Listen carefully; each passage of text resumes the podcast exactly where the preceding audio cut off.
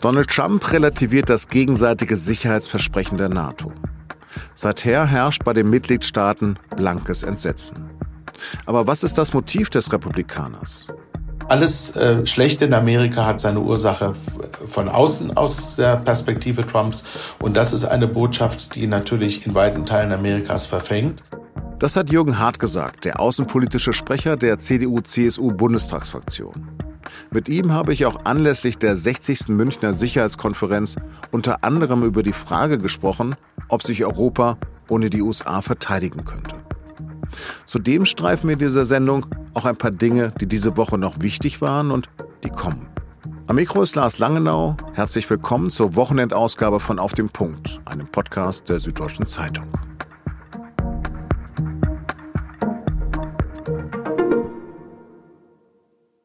Mit nur einer Bemerkung hat Donald Trump vor einer Woche die eigene Regierung, wie auch die von 30 weiteren Mitgliedstaaten der NATO, zugleich erzürnt und verunsichert.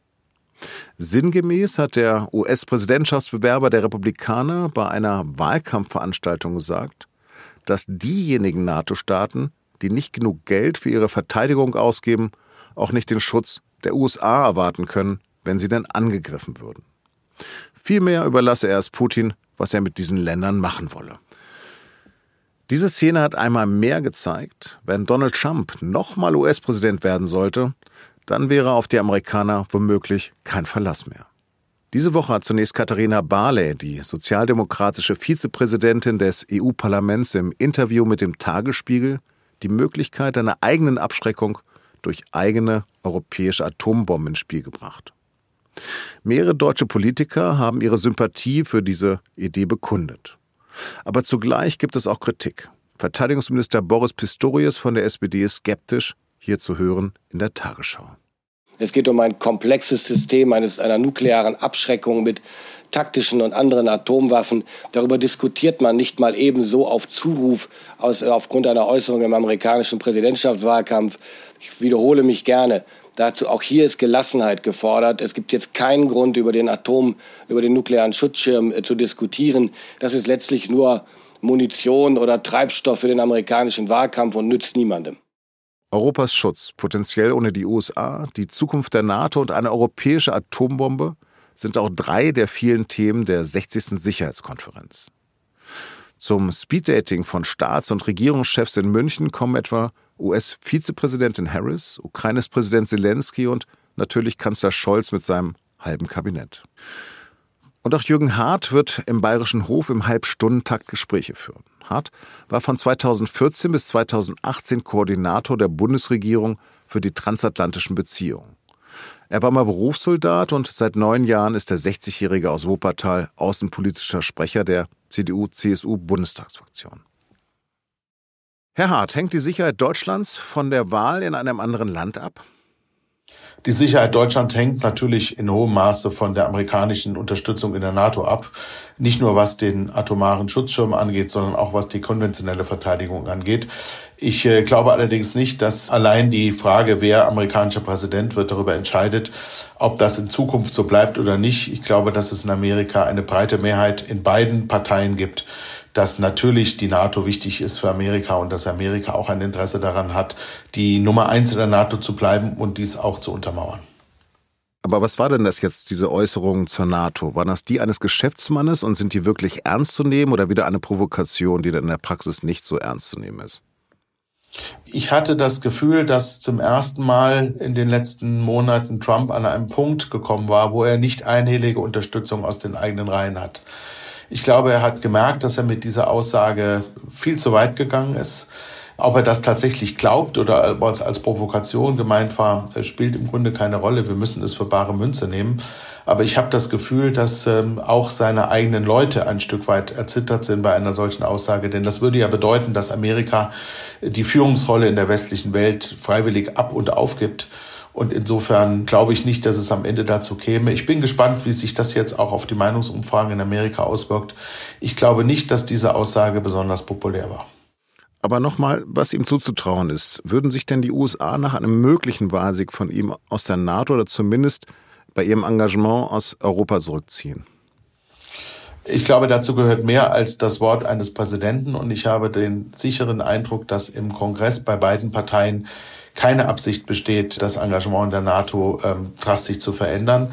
Ich glaube, dass Donald Trump im Zweifel auf uns zukommen würde und sagen würde, ihr müsst mehr dafür bezahlen, dass wir zum Beispiel diesen atomaren Schutzschirm über euch ausbreiten und dass wir Soldaten in Deutschland und Europa stationiert haben. Aber einen Rückzug der Amerikaner sehe ich nicht, weil ich nicht glaube, dass das in Amerika populär ist. Hm. Aber was glauben Sie, wird Trump den Fokus auf amerikanische Interessen in Asien lenken? Äh, ich glaube, die Grundbotschaft, die Trump erzählt, die Legende, die er strickt, ist, dass er den Amerikanerinnen und Amerikanern sagt, alles, was im eigenen Land schief läuft, ist nicht die Schuld etwa von euch Amerikanern, dass ihr nicht geistig genug seid, nicht intelligent genug seid, sondern das sind alles Dinge, die von außen nach Amerika hineingetragen werden. Also angefangen von der Jugend, die durch Drogen von außen äh, verseucht wird, bis hin eben zu den Europäern, die sich auf Kosten der Amerikaner einen äh, schlanken Fuß machen, was die eigene Verteidigungsanstrengung angeht. Alles Schlechte in Amerika hat seine Ursache von außen aus der Perspektive Trumps.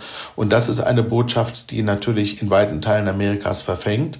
Sie ist falsch und sie versperrt vor allem auch den Blick auf die Not notwendigen Veränderungen, die in Amerika selbst notwendig sind, etwa im Bereich der Wirtschaftsstruktur im Mittleren Westen und so fort. Aber das ist äh, leider Opium, das sehr gerne konsumiert wird, wenn Trump solche Geschichten erzählt. Und alles, was äh, im Blick auf Außenpolitik geschieht, wird unter diesem Fokus gesehen. Also dieser ähm, dieser Kampf gegen China, den Trump beschwört, hat ja auch seine Ursache darin, nicht, dass China irgendwo im südchinesischen Meer irgendwelche Inseln baut, sondern weil er sagt, Chinas Engagement bedroht amerikanische Arbeitsplätze und den Wohlstand der Amerikaner. Er sieht alles durch diese nationale Brille und äh, deswegen ist er in der Außenpolitik auch ein Stück unberechenbar. Also America First in Reinkultur. Amerika First in Reinkultur, aber eben keine strategische Außenpolitik, die Amerikas zentrale Rolle in der Welt entspricht. Ich glaube, dass diese Rolle von ihm auch nicht als die erkannt wird, die sie ist. Dafür hat er, glaube ich, einfach einen zu starken und zu engen Blick nur auf die Frage, was kommt an beim Volk in Amerika. ist eben ein Populist. Ja. Lassen Sie uns nach Deutschland schauen. Nach den 100 Milliarden Euro Sondervermögen für die Bundeswehr werden nun plötzlich 300 Milliarden gefordert. Wird Ihnen unwohl angesichts dieser ungeheuren Summen? Also ich schließe mich dieser Forderung nach 300 Milliarden nicht an. Das ist auch die Einzelmeinung eines Mitglieds unserer Fraktion, der sich damit gut auskennt und der natürlich auch seine Gründe dafür hat. Ich sage aber, die Verteidigung eines Landes ist die Kernaufgabe des Staates und sie muss aus den allgemeinen Steueraufkommen, aus dem allgemeinen Haushalt finanziert werden. Wir können nicht äh, die Verteidigung Deutschlands äh, über neue Schulden finanzieren, sondern wir müssen es aus dem laufenden Haushalt tun. Und ich finde die Vorgabe des Bundesverteidigungsministers plus 10 Milliarden die untere Grenze dessen, was wir für die Bundeswehr brauchen. Aber es muss aus dem laufenden Haushalt aufgebracht werden. Und ich bin gespannt, wie stark die Überzeugungskraft von äh, Boris Pistorius gegenüber dem Finanzminister ist, das auch für die Bundeswehr zu erreichen. Denn man muss ja dann äh, notgedrungen an anderen Ecken sparen oder darauf setzen, dass die Wirtschaft besser läuft und die Steuereinnahmen steigen. Hm. Die Europäische Union hat nicht die versprochene eine Million Schuss Munition an die Ukraine geliefert. Wieso eigentlich nicht? Das ist ein riesiger Skandal aus meiner Sicht. Ich hab, bin immer davon ausgegangen, dass wenn die Europäische Union eine solche doch sehr beachtliche Zahl in den Raum stellt und auch den Bürgerinnen und Bürgern in der Ukraine damit ein Stück weit äh, versucht, Sicherheit zu geben, dass das hinterlegt ist mit realen Bestellmöglichkeiten. Es hat tatsächlich in der Europäischen Union im letzten Jahr noch Kapazitäten gegeben, die bei rechtzeitiger früherer Beauftragung tatsächlich auch hätten aktiviert werden können. Ob man auf diese Weise tatsächlich eine Million Granaten zustande bekommen hätte, äh, weiß ich nicht. Es muss für uns alle der Ansporn sein, dass das nicht wieder passiert und dass wir im Jahr Jahr 2024 auf jeden Fall deutlich mehr liefern als Europäische Union, allen voran auch als Deutschland, als wir das bisher getan haben. Wir wenden ja viel für die Ukraine auf. Aber der größte Batzen des Geldes, den wir für die Ukraine aufwenden, ist eben für die Betreuung der Flüchtlinge hier bei uns in Deutschland. Und das ist nicht Geld, das tatsächlich der Ukraine hilft, diesen Krieg gegen Russland zu gewinnen. Sie haben seit dem russischen Angriff auf die Ukraine immer lautstark für Waffenlieferungen geworben. Gibt es für Sie eine Grenze, eine rote Linie? Ich glaube, dass wir bei diesem Konflikt erlebt haben in den letzten zwei Jahren, dass die Ukraine sehr sorgfältig umgegangen ist mit den Waffen, die wir ihnen geliefert haben und auch mit den Vorstellungen, die wir damit verbunden haben. Also dass zum Beispiel nicht gegen russisches Territorium äh, massiv vorgegangen wird mit diesen Waffen. Da haben die Ukrainer sich als verlässlich gezeigt. Ich bin davon überzeugt, dass wir einen Ausweg aus diesem Konflikt nur finden, wenn Putin auf seiner Seite eines Tages erkennt, dass es das Risiko der Niederlage für ihn konkret gibt ich glaube, dass er dann diese Niederlage dadurch vermeiden wird, dass er von sich aus erklärt, entweder der Krieg ist gewonnen oder der Krieg ist beendet und dann versucht, einen, einen, einen Verhandlungsfrieden herzustellen, der aber dann ein Stück weit auf Augenhöhe mit, Höhe mit der Ukraine geführt wird. Und um ihn an diesen Punkt zu bringen, muss die Ukraine militärisch stärker werden. Und wenn wir es früher und entschlossener getan hätten, wären wir vielleicht heute schon an diesem Punkt und viele Menschenleben wären geschützt gewesen, wenn der Krieg schon früher beendet wäre. Wenn wir zuwarten und äh, immer nur so viel geben, dass die Ukraine zwar nicht äh, die Niederlage erleidet, aber umgekehrt das Kriegsglück nicht zu ihren Gunsten wenden kann, verlängern wir diesen Krieg nur und auf lange Sicht spekuliert Putin natürlich darauf, dass wir im Westen die Geduld verlieren und dass die Menschen in der Ukraine ermüden. Äh, das ist die einzige Chance, die er noch hat und die dürfen wir ihm nicht geben. Zwei Jahre nach dem Überfall sieht es aber nicht danach aus, dass Russland aufgeben wird. Wie lange also glauben Sie, muss man die Ukraine noch so unterstützen, wie wir es tun? Ich glaube, wenn für Russland klar ist, dass Teile des Gebietes, das sie in der Ostukraine besetzt halten, oder gar die Krim, konkret fallen könnte ähm, im Rahmen der Fortsetzung der Kämpfe, dass Putin dann rechtzeitig erklären wird, der Krieg ist gewonnen, es gibt keine Faschisten mehr in Kiew und wir werden dann im Zweifel genauso wie die Führung in Kiew äh, gute Miene zu diesen Lügen machen, weil es natürlich eine Möglichkeit wäre, vielleicht doch äh, zu einem ähm, Frieden auf Augenhöhe zu kommen, wo die Ukraine ihr territoriale Souveränität wiederherstellen kann. Das setzt aber voraus, dass die Ukraine äh, nicht in die Defensive gerät und dafür braucht sie mehr Munition und mehr militärische Ausrüstung. Und die müssen wir liefern und die sollten wir keinesfalls vorenthalten. Das haben wir zu lange getan und damit muss äh, im Jahr 24 spätestens Schluss sein. Also auch Marschflugkörper liefern, Flugzeuge, Jagdflieger, Bomber? Ich glaube, dass die Taurus-Marschflugkörper einen wichtigen Beitrag dafür leisten können, dass die Ukraine das äh, Momentum des Kriegsglücks zurückgewinnt. Allein die Tatsache, dass die Ukraine über diese äh, Marschflugkörper verfügen würde, würde ja auf der russischen Seite bestimmte Veränderungen der äh, Strategie und der Taktik erfordern. Zum Beispiel, wenn es um die Schiffe im Schwarzen Meer geht. Allein deswegen ist es, wäre es sinnvoll, wenn die Ukrainer diese Waffen hätten. Es wäre auch den Ukrainern dann möglich, hinter der Front liegende ähm, Aufmarsch- und äh, Logistikzentren äh, äh Russlands zu treffen, aus denen Russland seinen Krieg gegen die Ukraine speist.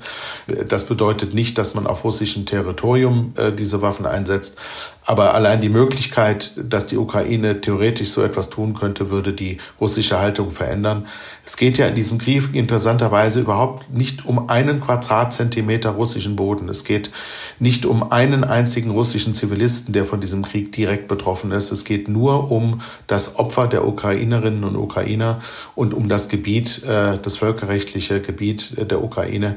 Und insofern ähm, hat, haben wir allen moralischen Grund und auch militärischen Grund, die Ukraine zu unterstützen. Höchstwahrscheinlich wissen Sie es gar nicht, aber Sie waren kürzlich Thema in einer unserer Vorgängersendungen. Da haben Sie die Ausweisung ukrainischer Männer gefordert. Als Mitglied der Christlich-Demokratischen Union frage ich Sie also, selbst Kriegsdienstverweigerung aus religiösen Gründen zählt nicht für Sie? Ich glaube, dass jemand, der wehrpflichtig ist in der Ukraine und sich in Deutschland aufhält, auch Wehrpflicht in der Ukraine leisten sollte. Wenn er nach dem ukrainischen Recht seinen Anspruch auf Wehrdienstverweigerung geltend macht, dann ist er auch nicht mehr wehrpflichtig im engeren Sinne in der Ukraine und meines Erachtens kann er dann auch in Deutschland bleiben. Aber ich hielte es schon für problematisch, wenn wir unsererseits die Durchsetzung der Wehrpflicht in der Ukraine, die zweifellos eine äh, schwere Aufgabe für die Regierung der Ukraine ist, dadurch ähm, untergraben, dass wir unsererseits ähm, wehrpflichtige Ukrainer hier in Deutschland ähm, äh, eine Art Asyl gewähren weil wir sagen, es darf niemand in einen Krieg hineingezogen werden. Auf russischer Seite sehe ich das im Übrigen anders, weil der Krieg Russlands gegen die Ukraine ist ein völkerrechtswidriger Krieg. Ein deutscher Bundeswehrsoldat dürfte sich an einem solchen Krieg gar nicht beteiligen. Und insofern ist die Verweigerung des Wehrdienstes in Russland gegenüber der, dem Angriffskrieg auf die Ukraine ein legitimes Recht auch nach ähm, allgemeinem Rechtsverständnis, nicht nur des deutschen Rechtsverständnisses.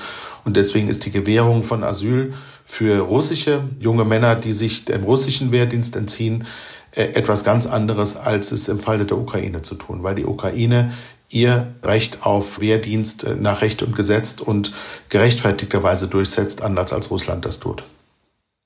Warum gibt es bis heute keine europäische Armee und wird es die jemals geben? Der Begriff der Europäischen Armee war ja eigentlich angelegt in der Europäischen Verteidigungsgemeinschaft, die eine der Säulen der Gründung der Europäischen Union sein sollte. Und das ist in den 50er Jahren leider damals an der französischen Nationalversammlung gescheitert. Die Europäische Union hat sich dann in den 80er und 90er Jahren eben Richtung Binnenmarkt und Währungsunion entwickelt, diese starke Pfeiler in der Außen- und Sicherheitspolitik fehlt. In der Außen- und Sicherheitspolitik gibt es äh, kein äh, Mehrheitsentscheidungsprinzip. Es gibt auch zu wenige Entscheidungsstrukturen in der Europäischen Union, um die Außen- und Sicherheitspolitik zu begleiten. Zum Beispiel gibt es keinen Verteidigungsausschuss des Europäischen Parlaments. Und es gibt natürlich erst recht keine Streitkräfte. Mein konkreter Vorschlag, das ein Stück weit zu überwinden, ist, dass wir vielleicht in dem einen oder anderen Bereich, wo wir eine neue Herausforderung sehen, Cyber, Weltraum, dass wir sagen, bevor wir einzelne nationale Fähigkeiten aufbauen, bauen wir eine gemeinsame europäische Fähigkeit auf, die tatsächlich dann auch mit der Europafahne auf, auf der Schulter diese Aufgaben wahrnimmt. Und dann können wir an diesem kleinen ersten Pilotbeispiel eines gelungen, einer gelungenen europäischen Verteidigungszusammenarbeit im Sinne einer, der Schaffung einer gemeinsamen Armee ähm, erproben, ob äh, noch mehr möglich ist. Die Streitkräfte insgesamt jetzt äh, europäisch zu integrieren, ist eher unrealistisch. Äh, ich glaube, die Zusammenarbeit innerhalb der NATO und innerhalb der Europäischen Union zwischen den einzelnen nationalen Streitkräften kann noch weiterentwickelt und noch weiter verbessert werden. Das ist aber zum jetzigen Zeitpunkt der realistische Weg.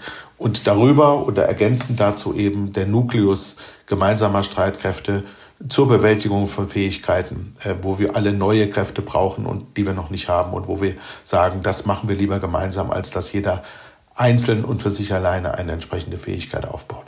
Ja, wie bewerten Sie denn die aktuelle Debatte um eine europäische Atombombe?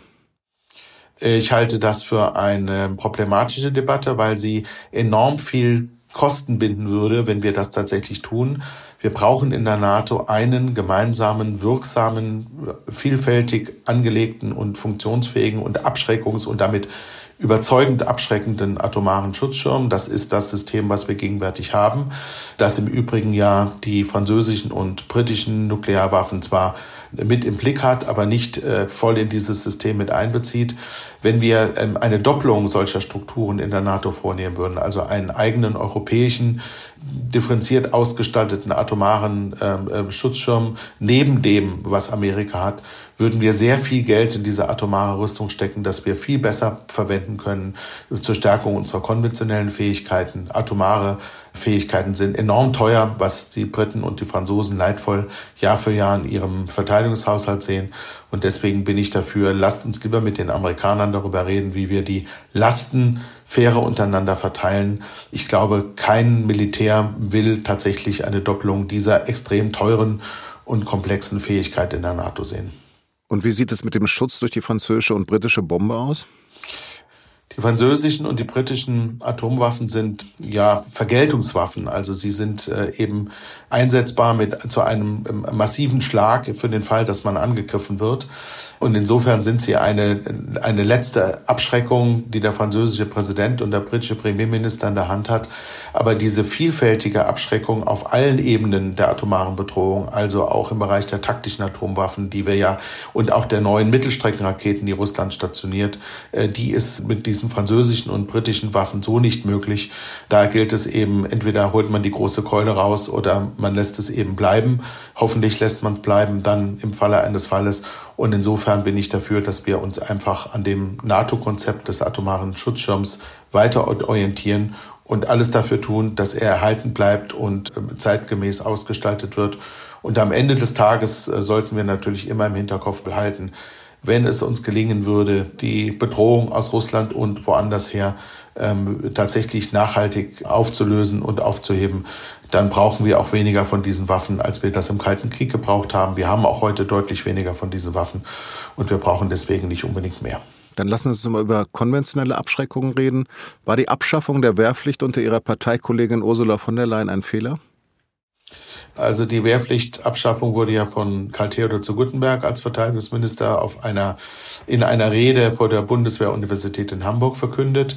Sie hat aber bei den meisten ähm, hohen Offizieren der Bundeswehr für Erleichterung gesorgt, weil zu diesem Zeitpunkt tatsächlich viele tausend Soldaten der Bundeswehr, Zeitsoldaten und Berufssoldaten damit beschäftigt waren, Wehrpflichtige anzuleiten und zu führen, die man in den Szenarien, Bedrohungsszenarien, die man tatsächlich ähm, evaluiert hatte, äh, gar nicht hätte sinnvoll einsetzen können. Also es war eine Bindung von Kräften in der Bundeswehr und von Geld, äh, sodass man aufgeatmet hat, als sie abgeschafft wurde. Ich glaube auch, dass das auch heute noch gilt um einen äh, jungen Mann oder auch eine junge Frau in Deutschland in die Lage zu versetzen, gegen einen hochgerüsteten professionellen Gegner zu kämpfen, muss heute ein ungleich höherer Aufwand getrieben werden, als das zum Beispiel in den 60er und 70er Jahren der Fall war. Und insofern glaube ich, dass in der modernen, hochgerüsteten ähm, Armee für die Wehrpflicht kein Platz ist. Das Dilemma, was wir haben, ist, dass wir über die Wehrpflicht früher viele junge Leute für die Bundeswehr gewinnen konnten, die heute möglicherweise mit der Bundeswehr gar nicht mehr in Berührung kommen. Aber das ist ein Nachteil, den man auf andere Weise ausgleichen muss. Ähm, das ist keine verfassungsrechtlich tragfähige Begründung für die Wiederaufnahme der Wehrpflicht. Herr Hart, ich danke Ihnen ganz herzlich für Ihre Zeit. Alles klar, auf Wiederhören. Noch ein kleiner Hinweis. Das Gespräch haben wir vor der Meldung vom Tod des russischen Oppositionellen Alexei Nawalny aufgezeichnet. Immer wieder haben wir über die katastrophale Situation der Palästinenser im Gazastreifen berichtet. Gerade verdichten sich Berichte über eine israelische Offensive mit dem Ziel Rafah nahe der ägyptischen Grenze. Dorthin sind mehr als eine Million Menschen geflohen. Wie können sich diese Menschen auf einen Angriff vorbereiten? Wohin können sie überhaupt noch fliehen? Das wollten wir nach unserer Sendung vom Dienstag zur israelischen Perspektive jetzt nochmal für die andere Seite besser verstehen. Also habe ich SZ-Politikredakteurin Dunja Ramadan gefragt, die mit Menschen vor Ort in Kontakt steht. Und sie hat geantwortet, also die Menschen können sich eigentlich gar nicht auf eine eventuelle israelische Offensive auf Rafah vorbereiten. Die Stadt ist eine Sackgasse für etwa 1,4 Millionen Vertriebene und diese Menschen kamen in den Süden, weil sie den Evakuierungsaufforderungen der Israelis gefolgt sind. Vor dem Krieg lebten in Rafah rund 300.000 Menschen. Man kann sich das etwa so vorstellen, das wäre wie wenn die Münchner Bevölkerung komplett nach Augsburg flieht und dort jetzt feststeckt. Rafah ist mittlerweile eine Zeltstadt geworden. Auch in Gaza ist es gerade sehr kalt, es regnet in die provisorischen Zelte rein. Hilfslieferungen kommen nur schleppend an, Essen ist Mangelware, die hygienischen Zustände sind der absolute Horror, fast die Hälfte der Bevölkerung sind dort Kinder. Äh, wenn man mit den Menschen vor Ort spricht, dann merkt man einfach, wie sie langsam der Lebensmut verlässt. Die Hauptfrage ist, wohin sollen wir noch gehen? Und Rafah war unsere letzte Hoffnung. Ägypten hält die Grenze zum Gazastreifen ja geschlossen und mahnt, dass Israel keinen Sturm der verzweifelten Palästinenser auf den Grenzübergang provozieren sollte, weil sonst der bilaterale Friedensvertrag von 79 zur Disposition gestellt werden könnte. Nun gibt es aber Medienberichte, die behaupten, dass Ägypten gerade ein Lager in der Wüste für die Palästinenser baut. Die Ägypter dementieren diese Berichte. Das lässt sich gerade nicht äh, unabhängig prüfen. Es zeigt aber, wie angespannt die Lage in Rafah ist und auch noch werden könnte. Wenn Sie selbst eine Nachfrage zu einem aktuellen Thema haben, dann schreiben Sie uns jederzeit gern an podcast.sz.de. was diese Woche sonst noch wichtig war. Am Freitag wurde bekannt, dass der russische Dissident Alexei Nawalny gestorben ist. Er saß bis zu seinem Tod in einem Lager im Norden Russlands eine langjährige Strafe ab. Unter anderem wegen Extremismusvorwürfen, die er stets bestritten hat. Vieles ist noch unklar. Der Kreml will nach eigener Aussage nicht zu den Umständen wissen, unter denen Nawalny gestorben ist. Die Gefängnisleitung teilt mit, Nawalny habe sich, Zitat, unwohl gefühlt und habe dann sofort das Bewusstsein verloren. Lange war bekannt, dass Nawalny in der Haft schwere gesundheitliche Probleme hatte. Seinen Anwälten zufolge litt er sehr unter den harten Haftbedingungen. Am Freitag hat sich auch Kanzler Scholz dazu geäußert. Ich habe äh, Nawalny getroffen hier in Berlin als er in Deutschland sich von dem Vergiftungsanschlag zu erholen versucht hat und mit ihm auch geredet über den großen Mut, den es erfordert, wieder zurückzugehen in das Land. Und wahrscheinlich hat er diesen Mut jetzt bezahlt mit äh, seinem Leben. Wir wissen aber nun auch ganz genau spätestens, was das für ein Regime ist. Wer Kritik äußert, wer sich für die Demokratie einsetzt, muss fürchten um Sicherheit und Leben.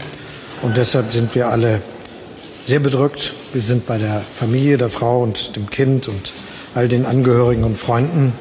Und äh, es ist etwas ganz Furchtbares, auch als ein Zeichen, wie sich Russland verändert hat nach den nun schon leider lange zurückliegenden hoffnungsvollen Entwicklungen, die in Richtung Demokratie gegangen waren, ist das längst keine Demokratie mehr. Wirtschaftsminister Robert Habeck hat die Konjunkturprognose für dieses Jahr auf mickrige 0,2 Prozent senken müssen.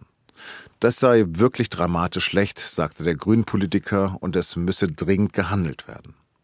Das meint auch der liberale Finanzminister Christian Lindner. Auf dem politischen Aschermittwoch der FDP in Potsdam hat er gesagt, ich finde das nachgerade peinlich und in sozialer Hinsicht gefährlich.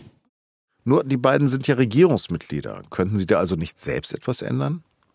Oft ist die Ampelkoalition selbst die größte Kritikerin der Ampel. So hat das jedenfalls die Leiterin der SZ Wirtschaftsredaktion gerade kommentiert. Dass eine Veranstaltung zum politischen Aschermittwoch abgesagt wird, ist nicht alltäglich. Dass selbst ein Ministerpräsident wegen Protest nicht auftreten kann, schon gar nicht. Passiert ist das aber eben am Mittwoch in Biberach in Baden-Württemberg. Da haben hunderte Landwirte gegen eine Veranstaltung der Grünen protestiert. Sie haben damit einen Auftritt von Agrarminister Cem Özdemir und Ministerpräsident Wilfried Kretschmann verhindert. Dabei flog unter anderem auch ein Stein durch das Fenster eines Begleitfahrzeuges von Özdemir. Die bayerische Grünen Fraktionsvorsitzende Katharina Schulze war bei einer friedlichen Veranstaltung in Landshut. Oft aber ist sie selbst Ziel von verbalen Übergriffen, von Bedrohungen in Social Media und mehr. Die Angriffe haben sich in jüngster Zeit verstärkt, hat sie am Freitag im Deutschlandfunk gesagt. Und dass es aus Worten zu Taten kommt, hat der Steinwurf im letzten bayerischen Landtagswahlkampf gezeigt. Äh, das ist einfach absolut indiskutabel, weil Gewalt ist kein Mittel der politischen Auseinandersetzung.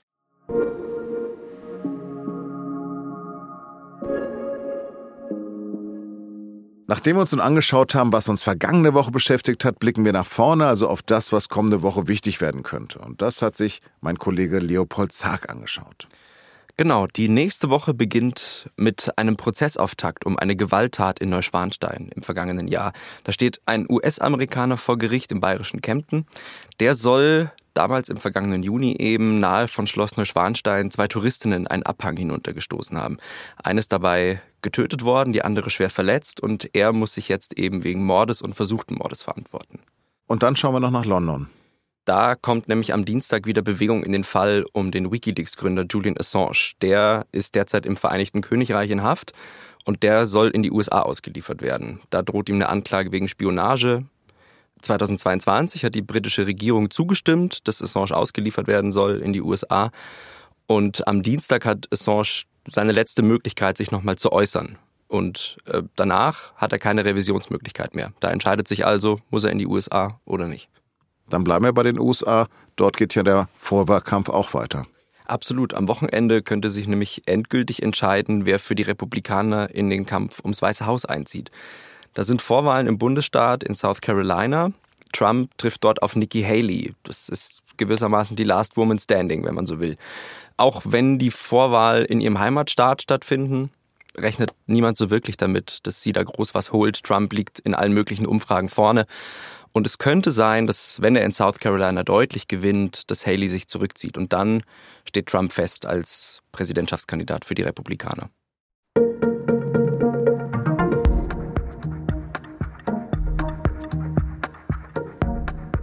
Nach all den Hardcore-Meldungen empfehle ich Ihnen eine entspannte Lektüre der SZ am Wochenende. Da finden Sie unter anderem einen Text über die Wahrheit hinter den Schulnoten. Dort berichten sechs Lehrerinnen und Lehrer ungeschminkt darüber, was wirklich zählt, wenn sie Schüler beurteilen. Produziert hat diese Sendung Jakob Arno.